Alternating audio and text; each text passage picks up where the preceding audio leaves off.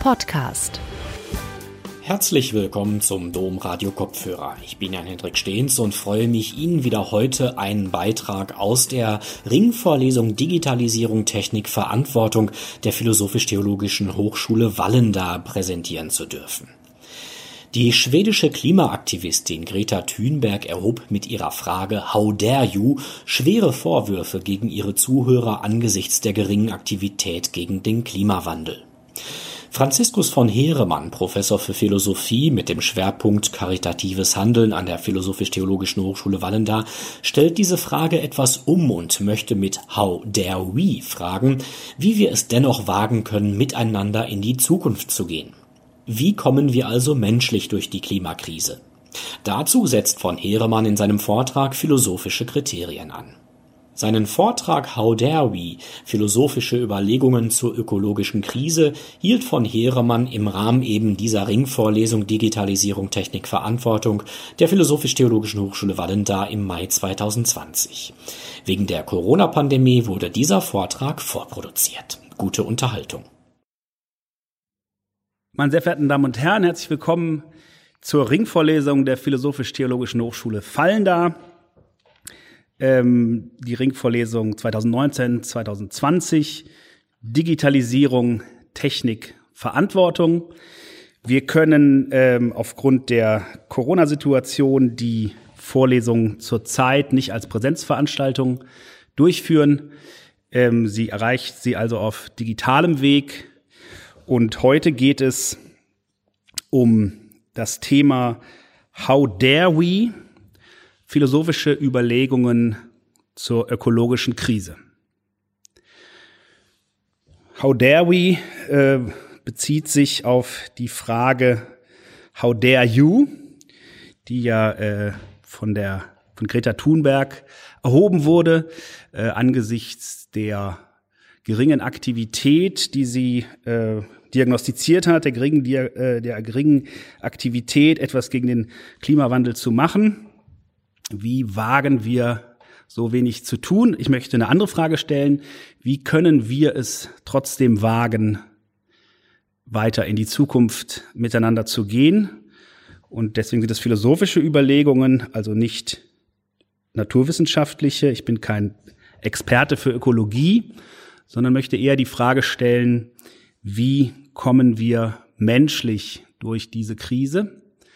Äh, die Krise ist ja, wie Sie alle wissen, momentan ein bisschen abgelöst durch die Corona-Krise, aber keine Angst, die läuft nicht weg. Und deswegen gibt es auch Sinn in diesen Zeiten, wo wir uns wo unser, äh, sollen wir mal sagen, unsere, unsere äh, Fähigkeit, uns auf ein Thema zu fokussieren, sehr von Corona in Beschlag genommen wird, äh, gibt es trotzdem Sinn, diese größere und ähm, längere Krise und ungelöste Krise in den Blick zu nehmen. Aber wie gesagt, nicht aus naturwissenschaftlicher Sicht, nicht aus politischer Sicht, sondern aus Sicht der Philosophie, ähm, und aus Sicht der philosophischen Frage, wie können wir, wie kann ich als Mensch äh, mit dieser Krise umgehen? Das soll die Frage sein. Und ähm, ich frage also nach den philosophischen Kriterien dafür, wie dieser Umgang mit der Krise auf menschliche Weise geschehen kann. Denn äh, es geht ja nicht bloß darum, eine Krise zu meistern, sondern sie auf eine gute Weise zu meistern. Vorweg muss ich dazu sagen, dass ich hier nicht die Frage diskutieren will, ob der Klimawandel stattfindet oder nicht. Ähm, das halte ich für inzwischen eine Tatsache, der man nur noch mit ähm, einiger Anstrengung widersprechen kann. Das fasse ich nur kurz zusammen. Äh, es ist der Konsens von über 97 Prozent der Forscher, die äh, mit dem Klima befasst sind dass der Klimawandel A stattfindet und B zu einem großen Teil zumindest menschengemacht ist. Natürlich kann man fragen, gibt es nicht einen Grund zur Skepsis? Und natürlich gibt es Grund zur Skepsis. Es gibt immer Grund zur Skepsis. Und es gibt auch immer Grund, gegenüber der Wissenschaft skeptisch zu sein. Denn Wissenschaft ist ein Diskussionszusammenhang. Es gibt nicht die eine Meinung, sondern viele. Entsprechend breit weichen auch die Klimamodelle voneinander ab. Wissenschaft kann irren und irrt ständig. Wie sonst gäbe es wissenschaftlichen Fortschritt. Rassismus war zum Beispiel mal eine wissenschaftliche Bewegung. Also viele Irrtümer der Vergangenheit schmückten sich mit wissenschaftlichen Federn. Vorhersagen der Wissenschaft lagen sehr oft falsch. Zum Beispiel, um nur ein Beispiel herauszunehmen, die meisten Thesen der Überbevölkerungstheorien aus den 70er oder 80er Jahren. Wissenschaft kennt Mode und Gruppendruck. Als sogenannter Klimaskeptiker hat man kaum Chancen auf Anerkennung in der Community und wenig Chancen auf die Gelder, ohne die man Wissenschaft nicht betreiben kann. Zumindest auf Gelder, die nicht von vornherein die wissenschaftliche Glaubwürdigkeit untergraben, wie etwa Unterstützung durch die Industrie, die von der Verbrennung fossiler Brennstoffe lebt. Es gibt natürlich äh, Experten, die äh, gegen den menschengemachten Klimawandel argumentieren, bei denen man weiß, äh, dass die Gelder aus äh, Industriezweigen kommen, die davon leben, dass ähm, dieser Zusammenhang geleugnet wird. Das heißt, äh, das sind Positionen, die von vornherein oder sind Vertreter von Positionen, die von vornherein äh, in einem verdächtigen Licht stehen. Ähm, aber Gelder sozusagen auf dem freien Markt der Forschung zu bekommen, wenn man gegen die, gegen den Common Sense der Community angeht, ist natürlich hochgradig unwahrscheinlich. es ist überhaupt so in der Wissenschaft, äh, dass ähm, die Gelder natürlich äh, Moden folgen. Wer gefördert wird, wird mehr gefördert. Wer nicht gefördert wird, wird eben auch nicht gefördert. Es ist ein Schneeballsystem. Das sind alles Dinge, die man wissen muss, um nicht zu wissenschaftsgläubig durch die Gegend zu rennen. Ähm, es gibt natürlich auch politische Interessen an einer apokalyptischen Krise. Wir werden auf diese Motive zurückkommen. Und natürlich liegt es auch angesichts der Relevanz der ökologischen Problematik nahe über zu dramatisieren, um überhaupt die träge Menschheit in Gang zu bringen. Beispiele dafür gibt es zuhauf. Prominentes Beispiel sind die Eisbären, die auf jeder auf jeder Illustrierten, die sich mit dem, mit dem Klimawandel befasst, äh, abgebildet sind und denen es zumindest sehr viel besser geht als noch vor 50 Jahren. Ihr Bestand hat sich mindestens verdoppelt. Das nur um ein Beispiel zu nehmen dafür, dass äh, diese Debatte natürlich auch von Hyperdramatisierung lebt. Und äh, wer sich besonders damit befasst hat, ist Björn Lomborg, der natürlich auch seinerseits wieder umstritten ist, aber der doch an einigen Stellen gezeigt hat, dass hier tatsächlich Verschärfungen stattfinden, die einem äh, genaueren Nachfragen nicht immer standhalten. Also das sind die Gründe, weswegen man skeptisch sein könnte. Die Frage ist, ob diese Gründe ausreichen, um die These des menschengemachten Klimawandel abzulehnen. Und ich glaube nein, denn es gibt noch bessere Gründe zur Skepsis an der Skepsis. Was sind die Gründe für die Skepsis an der Skepsis? Das erste ist die Verteilung zwischen Befürwortern der These des menschengemachten Klimawandels und der Gegner ist äh, erdrückend, schlägt erdrückend in eine Richtung, nämlich wie gesagt 97 Prozent der Forscher, die sich damit befassen, äh, vertreten die These des menschengemachten Klimawandels. Und dahinter nun eine generelle Vermu Verschwörung zu vermuten, hat eine hohe Beweislast.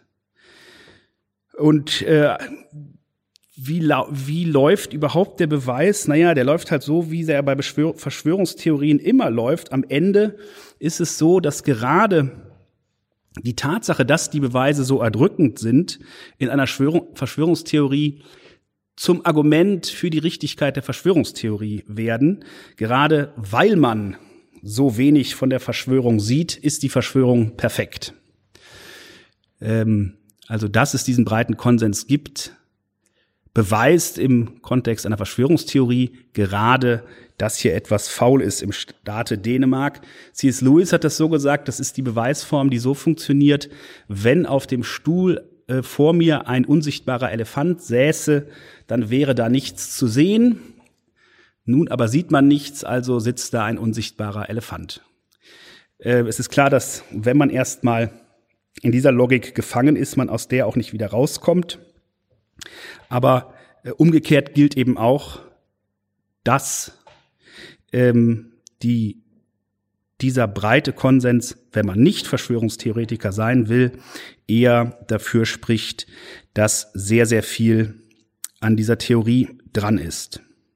Das ist der erste Grund, weswegen man Skepsis an der Skepsis haben sollte. Es gibt äh, außerdem eine Fülle von, ähm, es gibt nicht bloß ein politisches und anthropologisches Interesse an einer Krise, es gibt genauso das gegenteilige Interesse, nämlich es gibt ein Interesse daran, diese Krise nicht wahrhaben zu wollen oder klein zu reden. Menschen haben schon immer vorgezogen, mit Scheuklappen anstatt wachsam zu leben. Menschen haben immer vorgezogen, vor Gefahren den Kopf in den Sand zu stecken. Die An das ist der erste Grund. Der zweite ist die angemessene Reaktion auf den Klimawandel bedarf der Einschränkung und des Verzichtes. Menschen verzichten ungern. Und das dritte ist, Menschen verdienen sehr gut an klimaschädlichem Verhalten. Das heißt, wenn es eine Lobby hinter den Wissenschaftlern gibt, die für den menschengemachten Klimawandel argumentieren, dann müsste es erst recht eigentlich eine viel stärkere Lobby geben, die dagegen argumentiert, denn diese Lobby hat zumindest noch mehr Geld. Angesichts dieser Situation kommt es mir weit vernünftiger vor, dem Mainstream zu glauben. Ganz ohne das Element des Glaubens kommt man nicht aus, denn wer will das alles nachrechnen? Es gibt ja schon unter den Experten keinen, der das alleine könnte.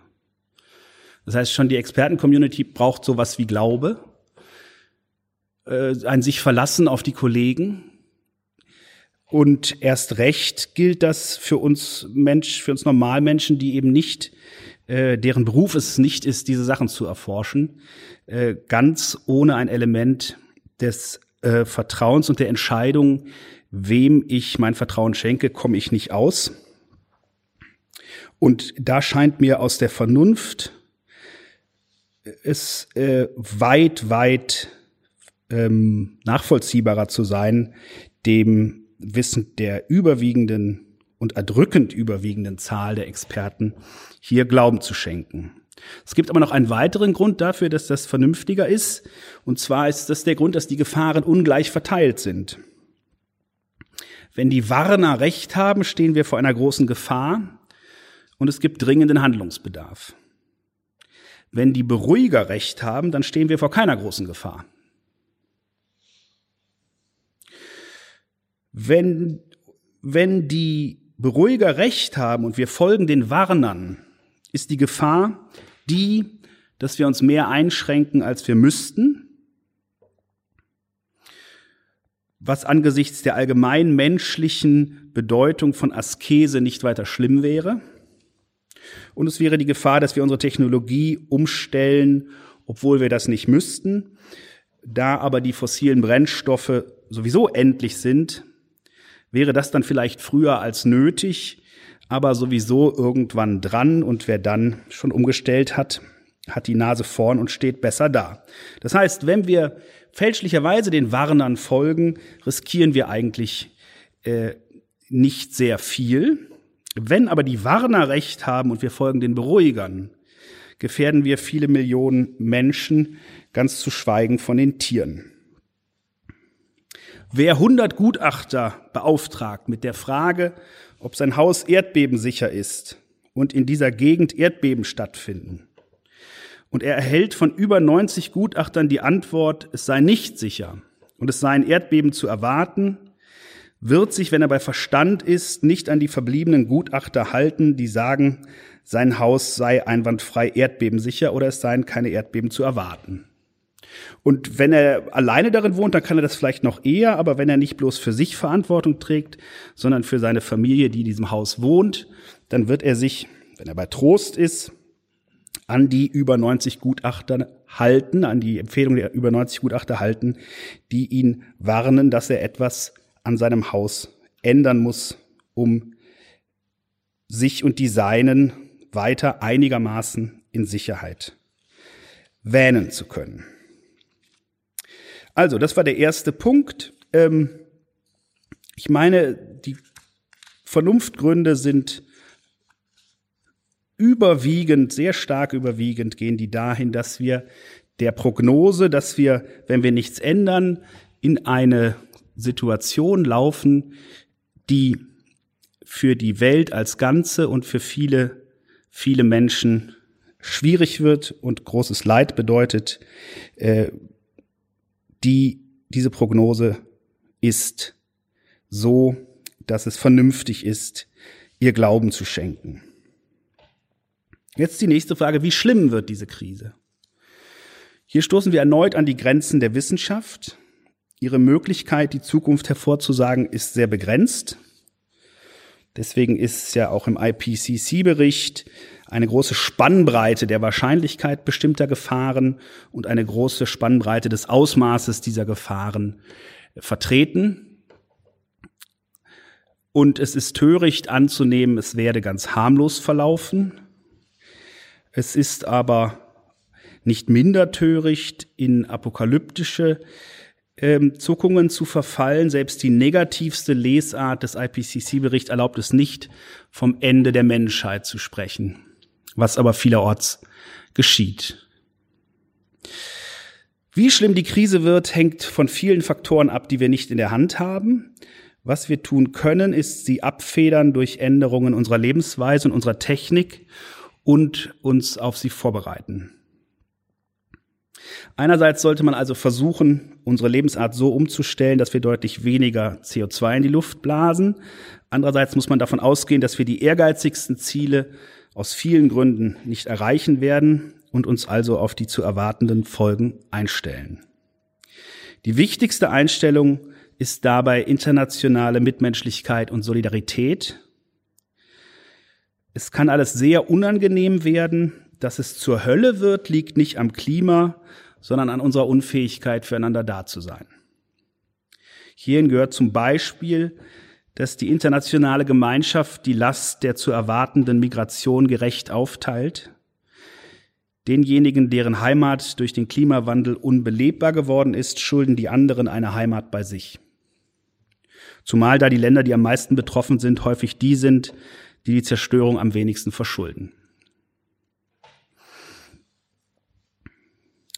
Nächste Frage, bringt diese Krise auch Chancen für die Menschheit? Ich meine schon. Das eine ist, dass was äh, der Papst das gemeinsame, die Sorge um das gemeinsame Haus nennt. Also die Menschheit wird durch diese Krise noch einmal mehr als in allen vorangehenden Krisen darauf hingewiesen, dass sie nur gemeinsam eine Zukunft hat dass sie nur, wenn sie kooperiert,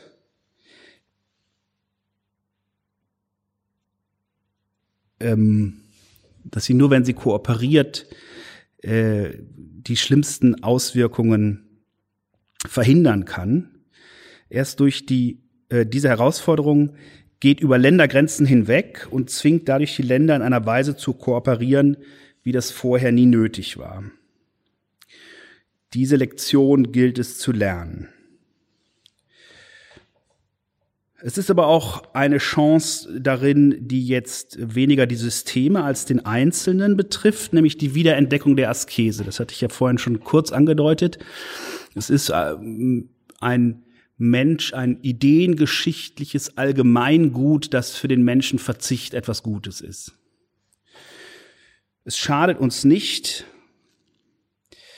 immer, im Gegenteil, immer alles zur Hand zu haben, führt zur Entwertung der Werte. Und dann, was äh, im Laufe des Vortrags sich herausstellen wird, was mir eigentlich das Wichtigste ist, es ist eine Chance, die Wiederentdeckung der je persönlichen Verantwortung und des kategorischen Imperativs. Denn das eine sind die Systeme, ist die Politik. Das ist ein schwieriges Geschäft mit einem, einer Fülle von verschiedenen Meinungen, verschiedenen Playern, verschiedenen Interessen. Aber was jeder jetzt tun kann, ist den kategorischen Imperativ auf die ökologische Krise anzuwenden. Und angewendet auf die ökologische Krise müsste man so formulieren, lässt sich meine Maxime als Gesetz für alle denken und könnte ich das für mich und meine Kinder wollen. kann ich vernünftigerweise wollen, dass alle Menschen auf die Weise leben, auf die ich lebe. Wenn ich das nicht kann, dann ist das inakzeptables Schmarotzertum. Es liegen aber auch Versuchungen in der Krise, also nicht bloß äh, die Krise selbst ist schlimm, sondern es liegen Versuchungen darin, die die Krise schlimmer machen können, als sie von sich aus ist. Und die erste dieser Versuchungen, und die begegnet mir aller Orten, ist, dass aus ihr heraus eine bestimmte Form von Misanthropie fröhlich Urständ feiert. Ähm, das ist schon in einem ziemlich frühen Dokument des Club of Rome, nämlich in dem zweiten Bericht Mankind at the Turning Point. Da heißt es, The Earth has cancer and the cancer is man. Die Erde hat Krebs und dieser Krebs ist der Mensch. Was ist das für ein schlimmer Satz? Krebsgeschwüre kann man nicht heilen, man muss sie rausschneiden. Und ein solcher kaum verborgener Menschenhass scheint mir in manchen Ecken der Klimabewegung massivst am Werk zu sein. In einem neuen Bericht des Club of Romes hat der Autor äh, äh, Randers bei der Buchvorstellung gesagt, seine Tochter sei das gefährlichste Tier der Welt, weil sie 30 mal mehr Ressourcen als Kinder in Entwicklungsländern verbrauche. Ist schon erwähnenswert, dass ein Vater seine Tochter das gefährlichste Tier der Welt nennt.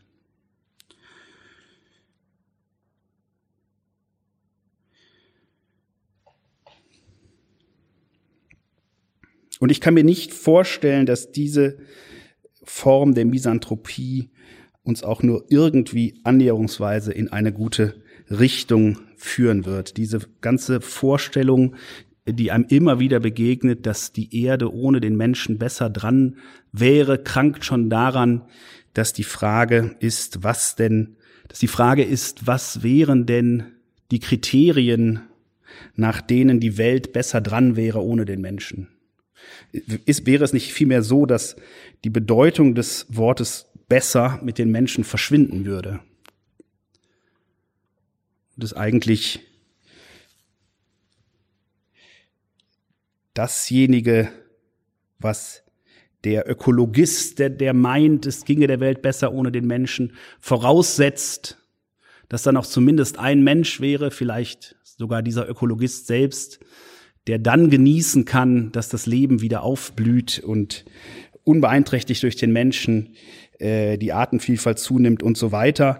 Ohne den Menschen hat natürlich, gibt es natürlich im Universum nichts, äh, nicht so etwas wie besser. Denn für sich fragt die Natur nicht nach besser oder schlechter. Ich meine, die Menschheit hat ein bisschen Fairness verdient. Es ist eben eine unfaire Geschichtsbetrachtung, den Menschen vor allen Dingen als den großen Ausbeuter zu betrachten. Dagegen gilt es zu verstehen, wie neu die jetzige Situation für den Menschen ist. Bis vor kurzem hat der Mensch gegen die Natur kämpfen müssen, um zu überleben. Und was er dabei unter den größten Opfern für kommende Generationen erkämpft hat, gilt es zunächst mal dankbar anzuerkennen. Es geht uns unter tausenderlei Hinsicht viel besser als früheren Generationen. Ich denke, es sind nicht viele, die freiwillig 200 Jahre früher leben wollten.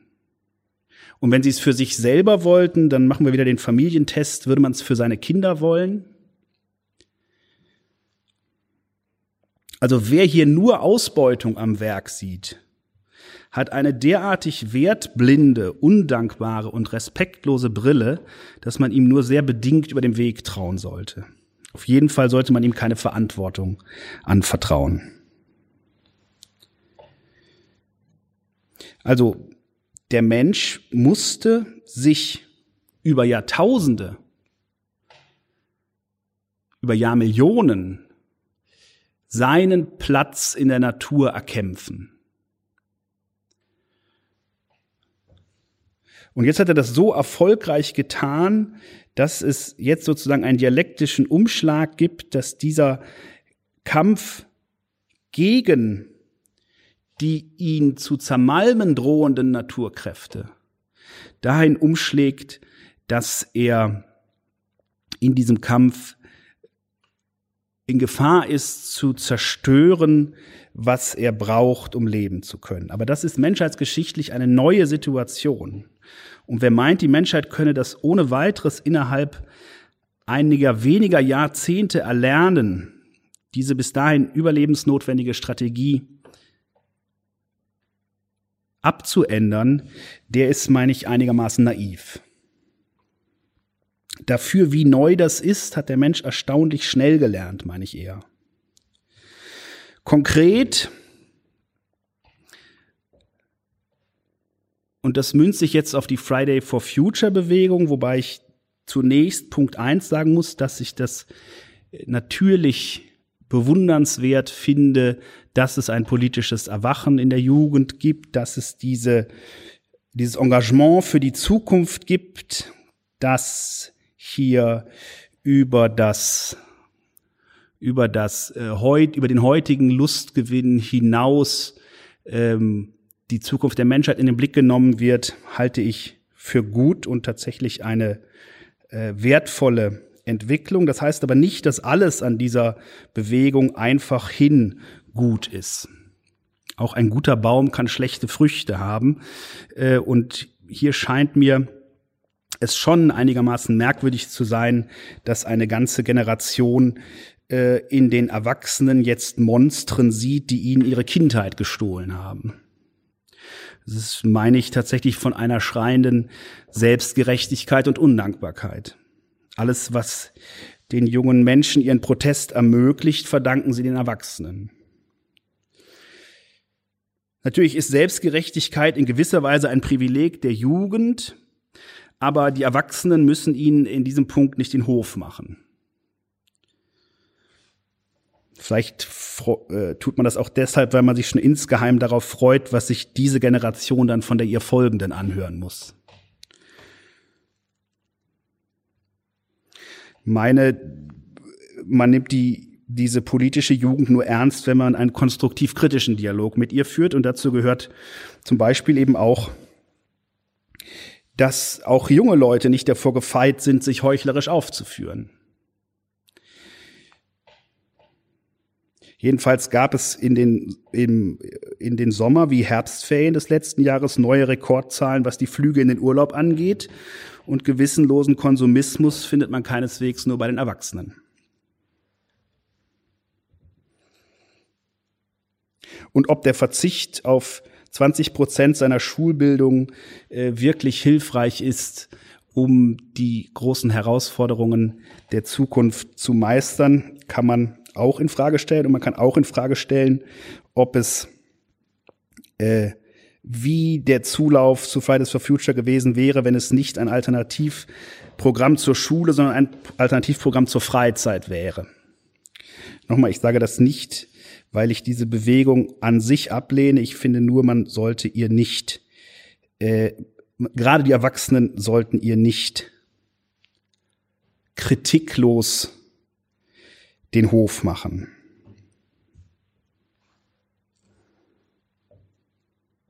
Dieses Us and Them Denken führt, glaube ich, menschheitlich nie zu etwas, zu etwas Gutem.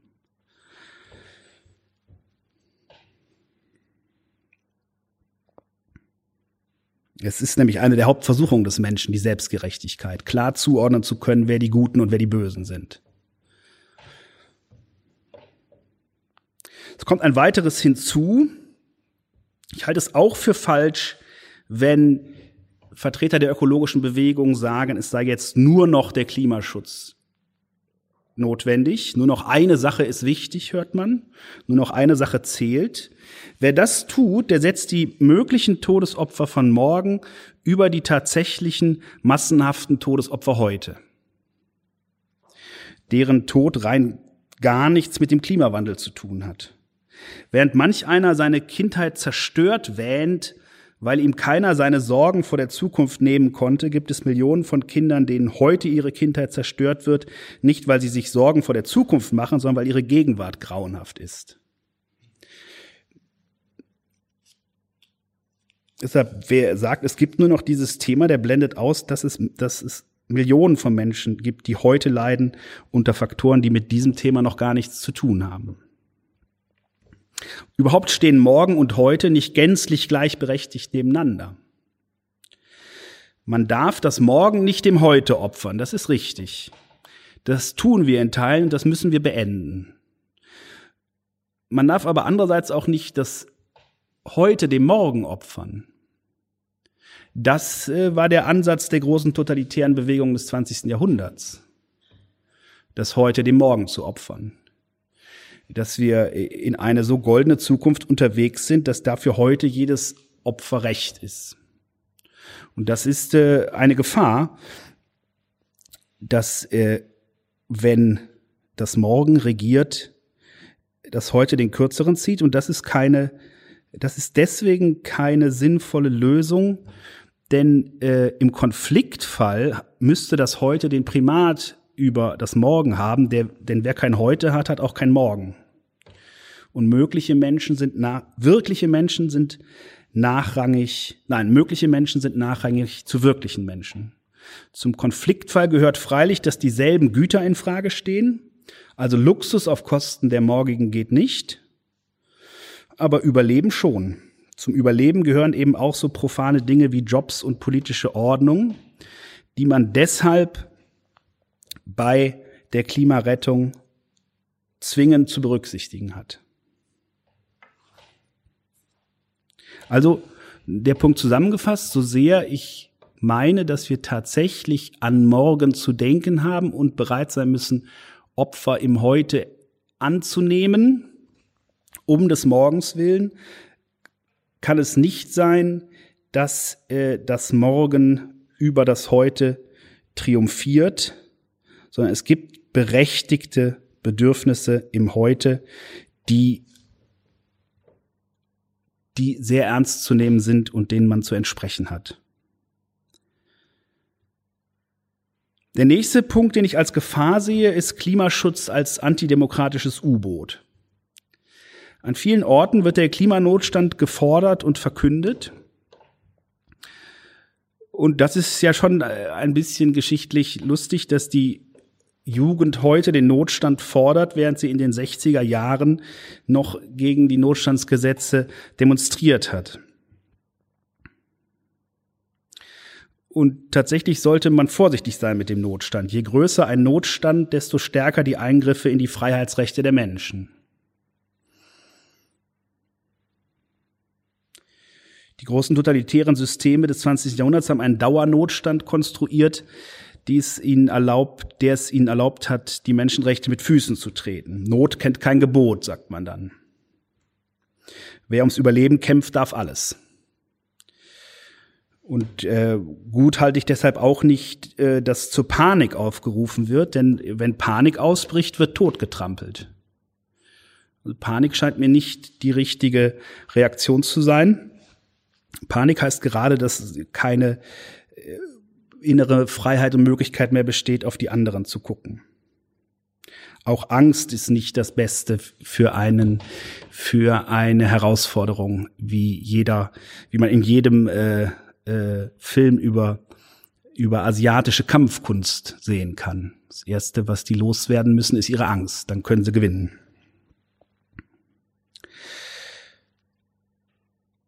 Natürlich bedarf es Einschränkungen der Rechte Einzelner um des Gemeinwohls willen, aber man muss die Perzeption einer Notlage so weit im Griff halten, dass sie nicht zum alle Freiheitsrechte verschlingenden Monstrum wird.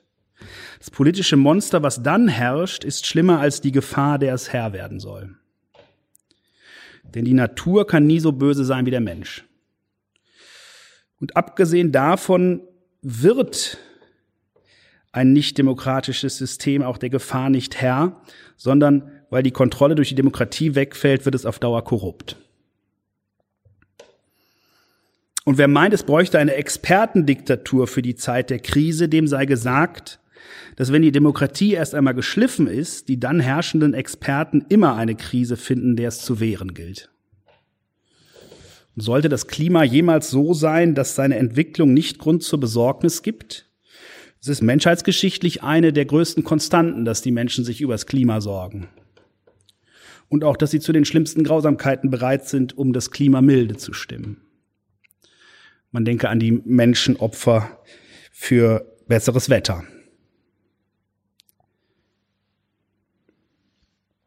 Mit ähnlichem Misstrauen ist meines Erachtens dem antikapitalistischen Unterton der Bewegung zu begegnen. Freiheit gibt's nicht ohne freies Wirtschaften.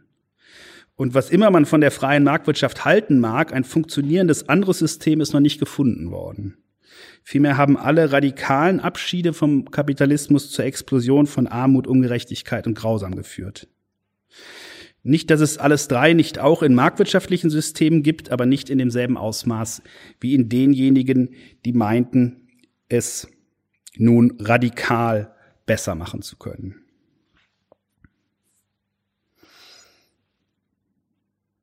Also diese antidemokratischen Tendenzen sind, meine ich, eine Krise innerhalb der Krise oder eine Gefahr innerhalb der Krise. Und die greife ich nicht aus der Luft. Man hört das immer wieder von Aktivisten, dass wenn es eben nicht demokratisch ginge, es dann irgendwie anders gehen müsse.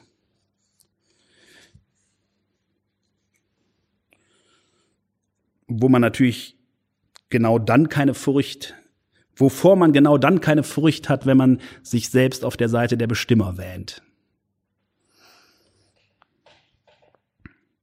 Eine nächste Gefahr innerhalb der Krise ist Selbstgerechtigkeit wir sind eben nicht mehr, wir sind Moral nicht mehr so gewöhnt, sondern haben die jetzt auf diesen Bereich, haben sie in diesen Bereichen wiederentdeckt und leben sie jetzt da exzessiv aus. Und weil wir sie nicht mehr insgesamt gewohnt sind, äh, treten wir in die ältesten Fettnäpfe, die zum moralischen Leben gehören, nämlich äh, Selbstgerechtigkeit auf der einen Seite und Skrupulanz. Pharisäismus, sich berauschen an der eigenen Gerechtigkeit und Verachtung der Ungerechtigkeit der anderen. Das ist sicher ein Gesicht. Nicht das Gesicht der ökologischen Bewegung, aber eines. Und dazu ist das Wichtigste erstmal, man sollte nicht meinen, dass das ökologische Gewissen das ganze Gewissen umfasst. Königsdisziplin des Gewissens bleibt der direkte Umgang mit den anderen und vor allem mit den Armen. Also diese Reduktion von Moral auf mein Verhältnis zum Planeten ist, äh, ist eine Schwundstufe. Wer sich hier nicht kultische Reinheitsformen, sondern die Nächstenliebe zum Richtmaß setzt, wird nicht so schnell auf die Idee kommen, dass seine Weise zu konsumieren und politisch aktiv zu sein ihn schon gut machen. Denn je mehr sich einer für die Liebe entscheidet, desto weniger kommt er auf die Idee, er habe sie erreicht. Es stimmt, man kann nicht mehr wirklich den Nächsten lieben, ohne die Umwelt in den Blick zu nehmen. Aber man kann sehr wohl gegenüber der Umwelt ein Heiliger sein, aber seinen Nächsten hassen. Mit anderen Worten, der ökologische Heilige kann menschlich ein Ungeheuer sein. Die Verachtung der anderen muss sich immer hüten, nicht ungerecht zu sein. Nicht jedem ist jeder Verzicht zuzumuten. Wer zum Beispiel auf engstem Raum in einem hässlichen Viertel wohnt, hat vielleicht eher ein Recht, nach Mallorca zu fliegen, als wer ohnehin traumhaft im Grünen lebt. Und den ökologisch perfekten Einkauf kann sich auch nicht jeder leisten. Zumal es Menschen geben mag, die für sich ein anderes drängendes menschliches Problem massiver angehen und deshalb einfach nicht die Mittel haben für dieses andere Problem. Zudem Verachtung hat noch in den seltensten Fällen jemanden überzeugt. Stattdessen führt sie in die Polarisierung, die wir ja beobachten. Warum führt sie in die Polarisierung? Weil wer verachtet wird, verachtet die, die ihn verachten, denn dann tut deren Verachtung nicht mehr so weh. Das ist ganz klare anthropologische Struktur. Ich kann den weiter anzuerkennen, der mich verachtet, macht dessen Verachtung umso schmerzlicher. Also verachte ich den, der mich verachtet. Und dann hat man äh, die Polarisierung, die wir äh, leider in westlichen, vielen westlichen Ländern momentan auf dem Vormarsch sehen. Stattdessen würde es um geduldige Überzeugungsarbeit gehen. Also wie nun, how dare we, wie können wir es wagen, durch diese Zeiten zu gehen? Was, äh, was wäre eine menschliche Weise? Menschlich in diesem, in diesem normativen Sinne. Mensch ist ja ein Doppelbegriff. Einmal meint er was Faktisches. Mensch ist, wer vom Menschen abstammt. Und andererseits ist der Mensch jemand, der Mensch werden soll.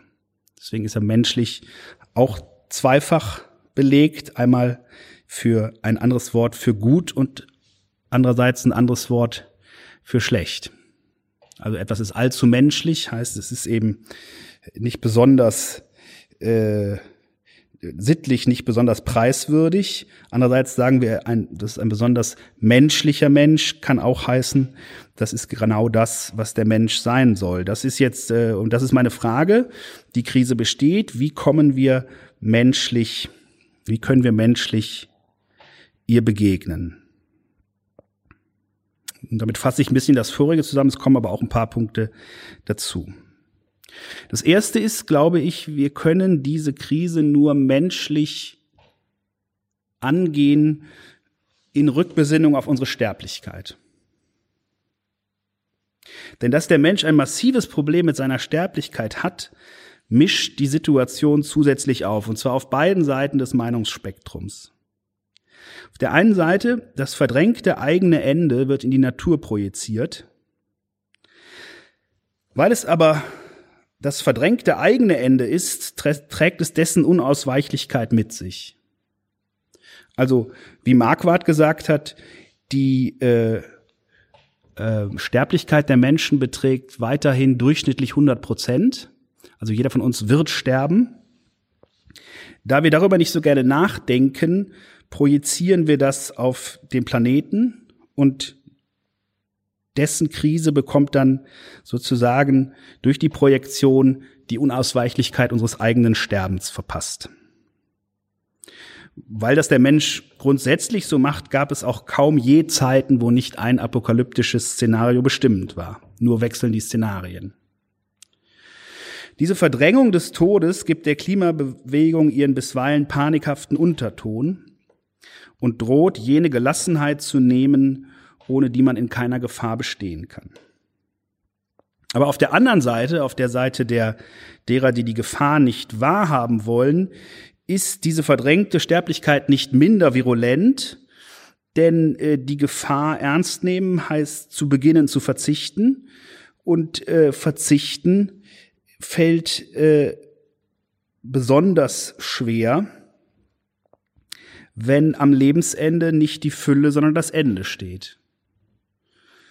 Verzicht ist überhaupt schon immer kleiner Tod, aber angesichts der totalen Diesseitigkeit kaum zumutbar. Also auch auf der anderen Seite gibt es ein Problem mit der Sterblichkeit. Mein Lehrer Splett hat das immer so ausgedrückt. Früher lebte man 50 Jahre und eine Ewigkeit, heute 80 Jahre und danach nicht mehr. Ent entsprechend viel muss man reinstecken in die 80 Jahre. Also auch hier gibt es das Problem, dass wir äh, mit unserer Sterblichkeit haben. Jeder Verzicht ist ein kleiner Tod und wir sterben nicht gerne. Und dagegen wäre es wichtig, unsere Sterblichkeit anzunehmen. Die unsere, die unserer Nachfahren und die unserer Erde. Das sollte nicht leichtfertig machen, aber gelassen.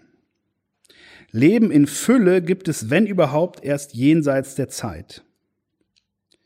Und was immer wir zur Rettung unserer Nachkommen tun können, sie werden doch sterben. Das entpflichtet uns keineswegs alles zu tun, damit ihnen wenigstens das vergönnt ist, was uns vergönnt war, aber es hält die Verzweiflung ein bisschen im Schach zu wissen, dass der Tod das Ende einer jeden Biografie ist. Also ich glaube, zur Menschlichkeit in der Krise gehört eine Versöhnung mit unserer Sterblichkeit. Das zweite ist, und das war schon angeklungen, Ich glaube, wenn wir die Krise nur meinen, meistern zu können in Verzicht auf Demokratie und Rechtsstaat, ist das Monster, was wir dadurch hervorrufen, in seiner Schrecklichkeit von ganz anderer Qualität als die Gefahr, die uns von Seiten der Natur droht. Denn nichts ist, nichts ist schlimmer als menschliche Bosheit. Jean-Paul hat das an dem Punkt festgemacht, der hat gesagt, es macht einen wesentlichen Unterschied, ob ich äh, beim Spazierengehen oder beim Reiten einen Zweig ins Gesicht kriege oder ob mir den jemand ins Gesicht schlägt. Obwohl der Schmerz vielleicht genau derselbe ist, aber es gibt einen spezifischen Unter Unterschied im Leid. Im einen Fall leide ich unter dem Schmerz und im anderen unter dem Schmerz und der Bosheit. Und äh, schlimmer als alles, was uns auf dem Planeten dreuen kann, ist Bosheit. Und die regiert da, wo Systeme totalitär werden. Kein Klima ist so heiß, wie die Hölle die Menschen einander bereiten können. Und das tun sie verlässlich, wo sie in ihrer Machtausübung nicht mehr kontrolliert werden. Es gibt also keine Alternative zur Debatte. Deswegen ist es auch nicht vernünftig, dagegen zu polemisieren, dass jetzt genug geredet sei. Was daran stimmt, ist, man soll nicht nur reden, sondern auch handeln. Aber am Reden selber führt kein Weg dran vorbei, wenn wir weiter demokratisch unsere Systeme bestimmen. Es gibt also keine Alternative zur Debatte und zum Mitnehmen der Menschen.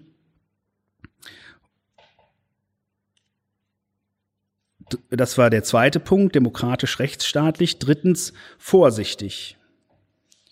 Bei aller Entschiedenheit, etwas zu ändern, oder ich sage es anders, der Entschiedenheit, grundlegend etwas zu ändern, sollte die Vorsicht zur Seite treten, dass Systeme leichter zerstört sind als aufgebaut. Und ein bisschen Dankbarkeit für unsere Systeme wäre nicht die schlechteste Ausgangs, wäre nicht die schlechteste Voraussetzung dafür, sie zu verbessern. Wer nicht sieht, was er hat, der wird es nicht schützen.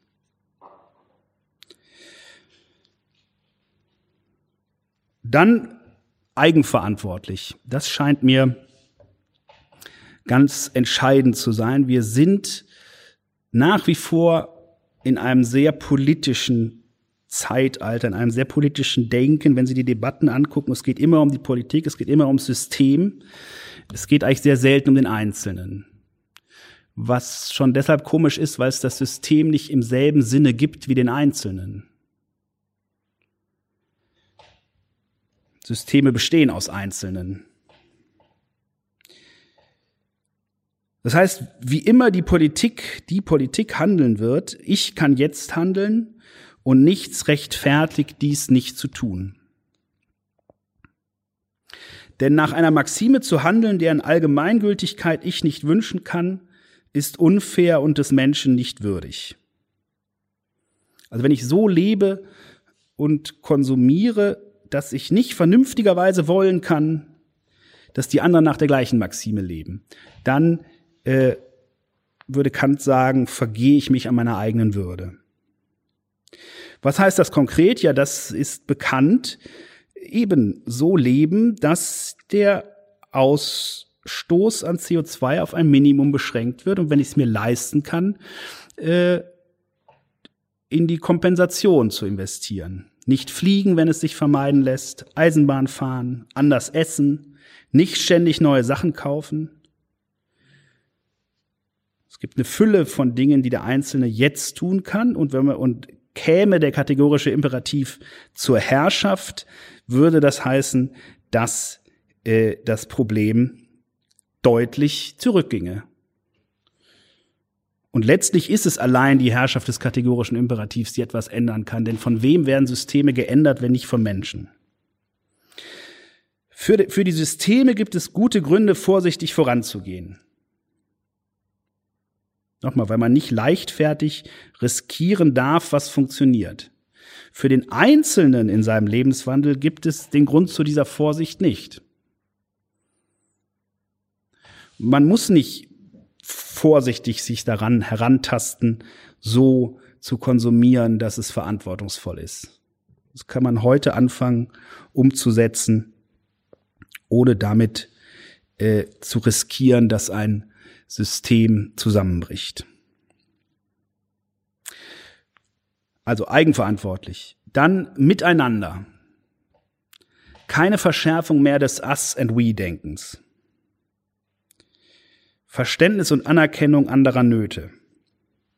Und vielleicht nicht zuletzt dankbar.